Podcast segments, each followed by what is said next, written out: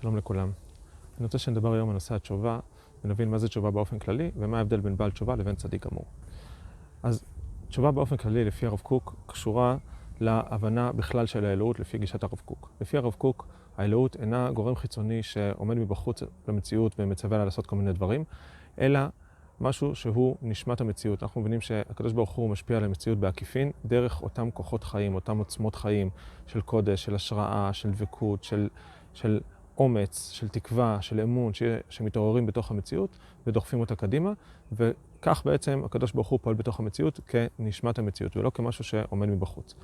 בהתאם לזה, אז גם רעיון התשובה אצל הרב קוק זה לא שלפני כן אני לא עשיתי מה שאותו גורם חיצוני ציווה עליי ועכשיו אני מחליט כן לעשות אותו, אלא כסוג של הקשבה פנימית. אני לא הייתי מספיק קשוב לאותן אנרגיות פנימיות, לאותן עוצמות פנימיות, לאותן דרכי חיים פנימיים שמקדמים את המציאות, שמובילים את המציאות לעבר השלמות שלה, ועכשיו אני חוזר בתשובה ואני כן מקשיב פנימה. התורה עוזרת לי להקשיב לפנימיות של המציאות, לפנימיות שלי, לעוצמות הפנימיות שלי, והיא לא באה כמשהו חיצוני אליי, אלא כמשהו פנימי. כיוון שההקשבה שלנו היא מוגבלת וחלקית, אנחנו נעזרים בתורה, אבל באמת במקור האבות, אברהם אבינו, כמו שחז"ל אומרים, קיים את התורה לפני מתן תורה, שהרעיון של המדרש הזה, שהוא בעצם, הוא הרגיש את הדברים מפנימיותו, מתוך עצמו, ולא היה צריך לאיזשהו מצווה חיצוני. ולכן, כשאנחנו מדברים על מוסר טבעי, על עוצמות טבעיות, על רצונות טבעיים, יש בהם קדושה, יש בהם דבר אמיתי, שצריכים להתחשב בו, צריכים לתת לו מקום וצריכים להקשיב לו, וזה לא רק להיות איזשהו רובוט של משהו אה, חיצוני אליי. כמובן שכיוון שאנחנו מוגבלים ביכולת ההאזנה שלנו, אנחנו צריכים כן להיות לפעמים רובוטים וכן לצ... לציית לכל מיני צווים חיצוניים שנראים לנו חיצוניים, אבל הכל הכל הוא בעל איזשהו רקע של הקשבה פנימי, של התעצמות פנימית, של חיבור של האדם לפנימיותו, שזה תהליך שהולך ומתקדם, אבל זה הרקע, זה הקו הכללי שאמור להנחות את הבן אדם. ולכן זה מאוד מאוד חשוב. ממילא, חזרה בתשובה זה חזרה בעצם לטבעיות של החיים. שוב, אנחנו נעזרים בתורה כדי להבין מהי הטבעיות, אבל זה יכול להיות גם בשאר המישורים, גם אם אדם אוכל לא, אוכל לא בריא, ועכשיו הוא מתחיל לאכול בריא, הוא לא עושה ספורט, ועכשיו הוא עושה ספורט, הוא מתייחס לאשתו לא יפה, ועכשיו הוא מתייחס לאשתו כן יפה, והוא חוזר לטבעיות של החיים, גם ברמה המוסרית, הטבעית, הפיזית, בכל, בכל הרמות, אז הוא עכשיו חוזר בתשובה, וזה גם ממד של תשובה, וזה חלק מהעניין הזה. אז אם נסכם את הדברים, את השלב הזה באופן כללי, הקדוש ברוך הוא הוא נשמת המציאות, ואנחנו, מטרתנו היא לגלות את נשמת המציאות במציאות, דרך זה שאנחנו מביאים כלפי חוץ ומבטאים בחיינו, עם ישראל מבטא בחייו את אותה עוצמת חיים ישראלית אינסופית של קודש, של השראה, של דבקות, וגם של חיים מעשיים, וגם של תרבות, וגם של כלכלה, וגם של ביטחון, בכל הרבדים, הולך ומתעצם, הולך ומביא לידי ביטוי את עוצמות החיים האלוהית, שרוצה להתבטאות כלפי חוץ ורוצה לצאת לפני השטח, ממילא כל העולם, בעקבות זה כל העולם גם כן יקלוט את העוצמות חיים האלה ויתחבר אליהם, וגם בעלי החיים וגם הצמחים, וכל העולם ילך ויתעלה. והתשובה זה אותו זרם של התעלות שאנחנו רוצים שילך ויתעצם וילך ויגדל במציאות, ואנחנו מנסים להתחבר אליו. אז זו תשובה באופן כללי. עכשיו נדבר מה ההבדל בין בעל תשובה לבין צדיק גמור, ופה יש נקודה שהיא מופיעה ברב קוק בהמון פעם, המון מקומות, וצריכים לשים, אליה, לשים לב אליה. אז צריך להבין שאצל הרב קוק יש בעצם שתי תפיסות בסיסיות של האמונה. יש תפיסה של הצדיק גמור ויש תפיסה של הבעל תשובה. ואפשר למקד את זה כשאנחנו מדברים על שמע ישראל, שיש בו שני חלקים. יש את החלק של שמע ישראל השם אלוהינו השם אחד, ויש את החלק של ברוך שם כבוד מלכותו לעולם ועד, שהרב קוק בהרבה מאוד מקומות הוא מתייחס לדבר הזה, ובאופן בסיסי ההסבר שלו, שכשהאדם אומר שמע ישראל השם אלוקינו השם אחד, אז הוא בעצם מתחבר פה לאיזושהי השראה יותר עמוקה, יותר פנימית, נקרא לזה איזושהי השראה בגוון החסידי של אין עוד מלבדו, שהוא בעצם מגיע לאיזשהו חיבור פנימי עם הקודש, בתחושה שאין שום דבר, יש רק את הקודש, הכל מלא קודש, איזושהי תפיסה שירית, פנימית, אינטואיטיבית, מאוד מאוד עמוקה, לא ריאלית, לא מנסה להבין איך זה מסתדר עם המציאות, זה לא אכפת לו בכלל, הוא כרגע דבק בקדוש ברוך הוא, הוא חש את העוצמות האלוהיות בעולם, בתוכו, והוא מבין שזה שוטף אותו, זה שוטף את הכל, זה ממלא בצורה אינסופית את כל המרחב, הוא מבין שכל התפיסה שלו של המציאות היא בעצם אשליה, כל מה שהוא רואה מולו, כל החפצים, כל החומר, כל ה...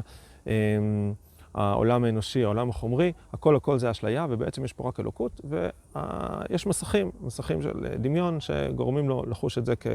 כמציאות, אבל הכל זה בעצם דמיון, והכל פה אלוקות אחת גדולה. ובוא נגיד, זה הכיוון של חב"ד, זה הכיוון החסידי שהעצימו את הדבר הזה, ולרב קוק יש גם הרבה ביקורת על ה... הגישה הזאת, כי הוא אומר שזה, א', זה מתאים ליחידי סגולה, וב', זה מוציא את הבן אדם מהתיקון עולם, ולכן זה מתאים לזמנים מסוימים, כמו שנדבר עוד מעט, זה מתאים לזמנים מסוימים או לאנשים מסוימים. ולכן הרב קוק באופן כללי לא קיבל את גישת החסידות שניסתה להרחיב את הדבר הזה לכולם, שיש בה, בגישה הזאת המון המון עוצמה רוחנית, אה, מנטלית, אה, איזושהי אקסטזה מאוד מאוד גדולה, אבל לפי הרב קוק זה לא נכון להפיץ את זה לציבור הרחב, זה מתאים ליחידי סגולה לזמנים מיוחדים, והציבור הרחב צריך לחיות את המציאות הפיזית, החומרית, האנושית, ודרכה לתקן. בכל מקרה, זה מצב אחד של שמע ישראל, השם אלוקינו השם אחד. לעומת זאת, יש תודעה אחרת שהאדם יכול להיות בתוכה, תודעה אמונית אחרת של ברוך שם כבוד מלכותו לעולם ועד, שפה זה המלכות, הקדוש ברוך הוא הוא מולך על המציאות, אז כמו שאמרנו, הגישה היותר נכונה זה לא שהוא מולך מבחוץ, אלא מולך מבפנים, אבל עדיין יש מציאות ויש את ה... נשמת המציאות, יש את האלוקות שפועלת כנשמת המציאות, אפשר לתפוס אותה בצורה פרסונלית, אפשר בצורה לא פרסונלית, זה לא בהכרח משנה, אבל כמשהו פנימי שדוחף את המציאות כלפי, כלפי מעלה, שמקדם את המציאות, שמעצים את המציאות, שמעשיר את המציאות, ובא ומתקן את המציאות, אבל האדם מודע למציאות הנוכחית, הקונקרטית, החומרית, עם כל הקשיים שלה, עם כל הבעיות שלה, עם כל המוגבלות שלה, עם כל הקטנות שלה, ובתוך המציאות הקטנה הזאת הוא מרגיש את הדחיפה האלוקית כלפי מעלה, הוא מרגיש את הזרם האלוקי שבא ומחלחל לתוך המציאות ודוחף אותה ומקדם אותה, אבל מתוך מודעות לצמצום ולקטנות של המציאות במצב הנוכחי שלה כרגע, והוא לא נכנס. אמ,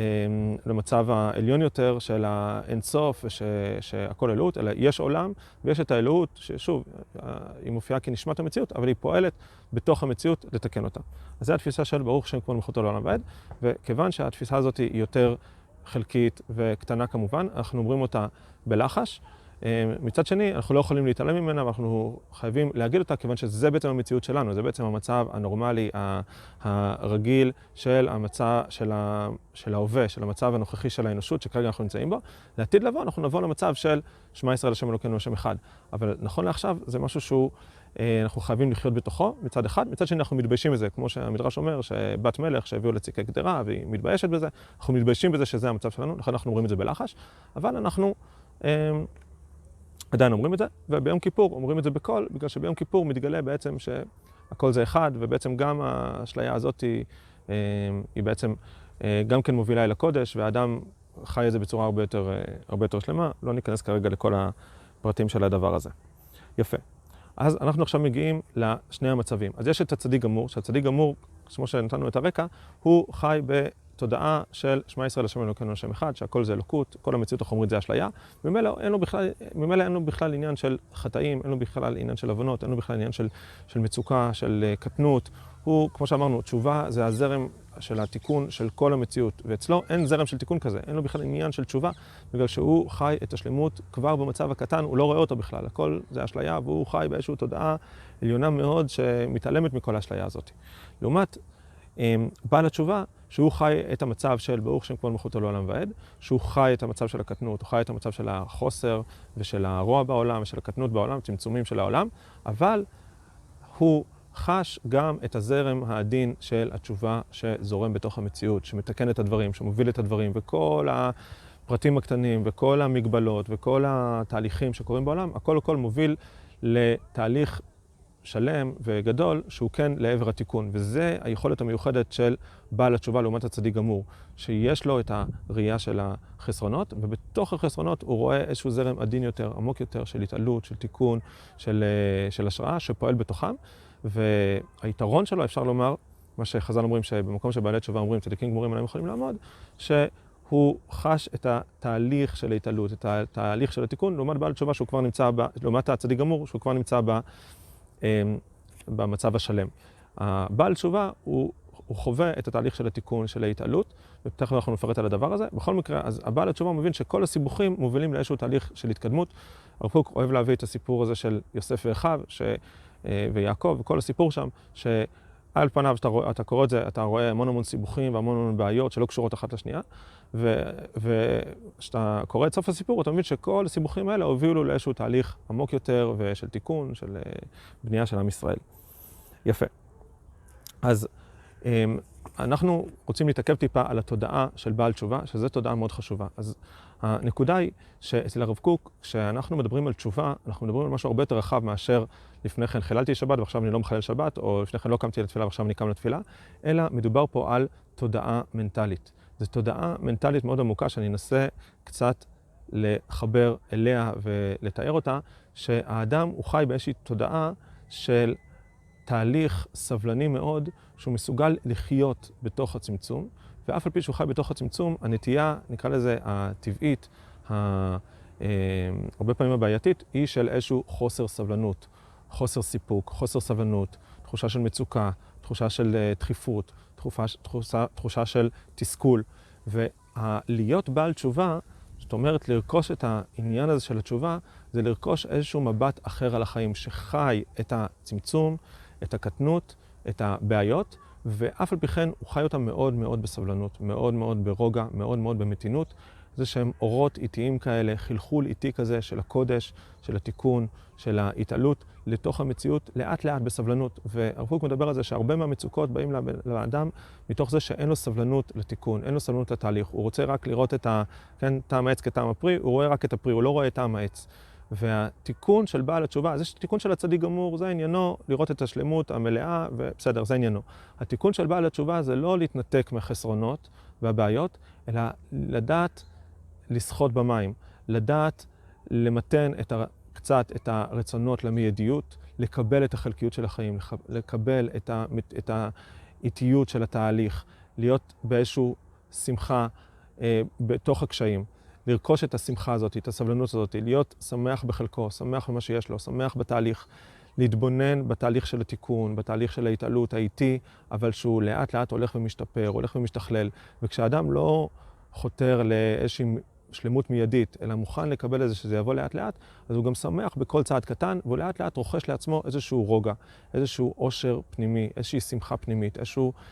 תחושה של שלמות פנימית, שהוא שלם עם התהליך, הוא שלם עם זה שהוא בעל תשובה, הוא יודע שהוא חוטא והוא מתקן, אה, והמציאות כולה, בעצם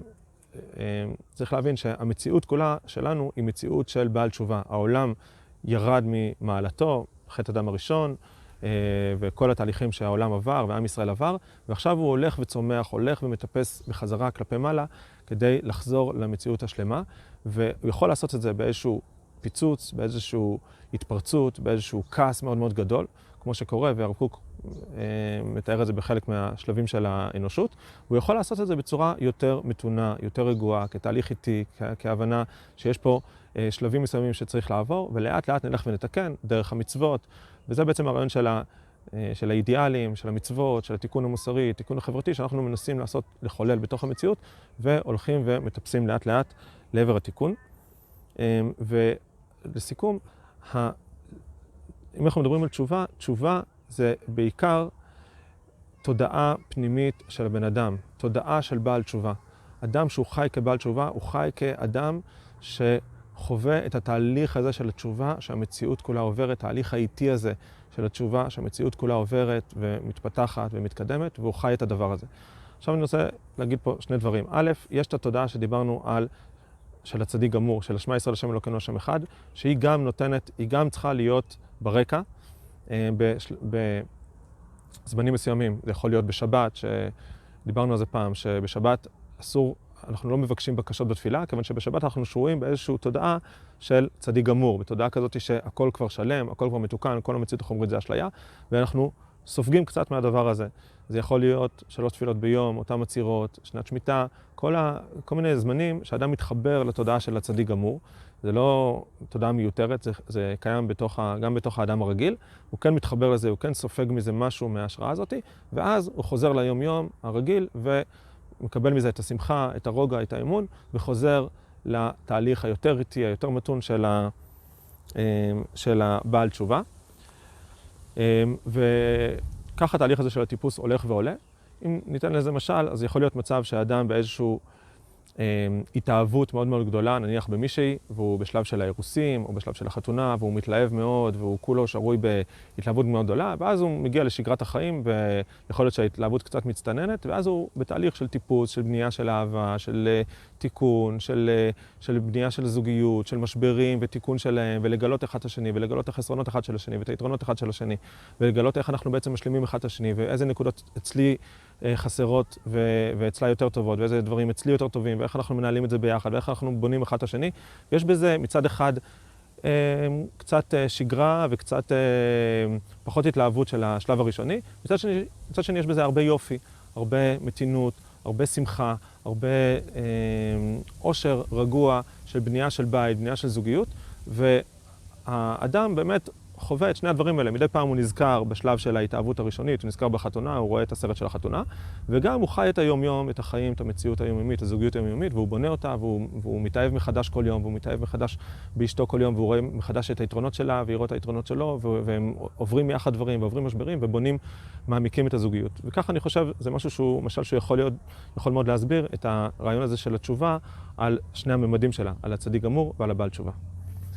יופי, אז זה נתן איזשהו כיוון חשובה, חשיבה לגבי הנושא הזה של התשובה, ובעזרת השם נמשיך בשיעורים הבאים.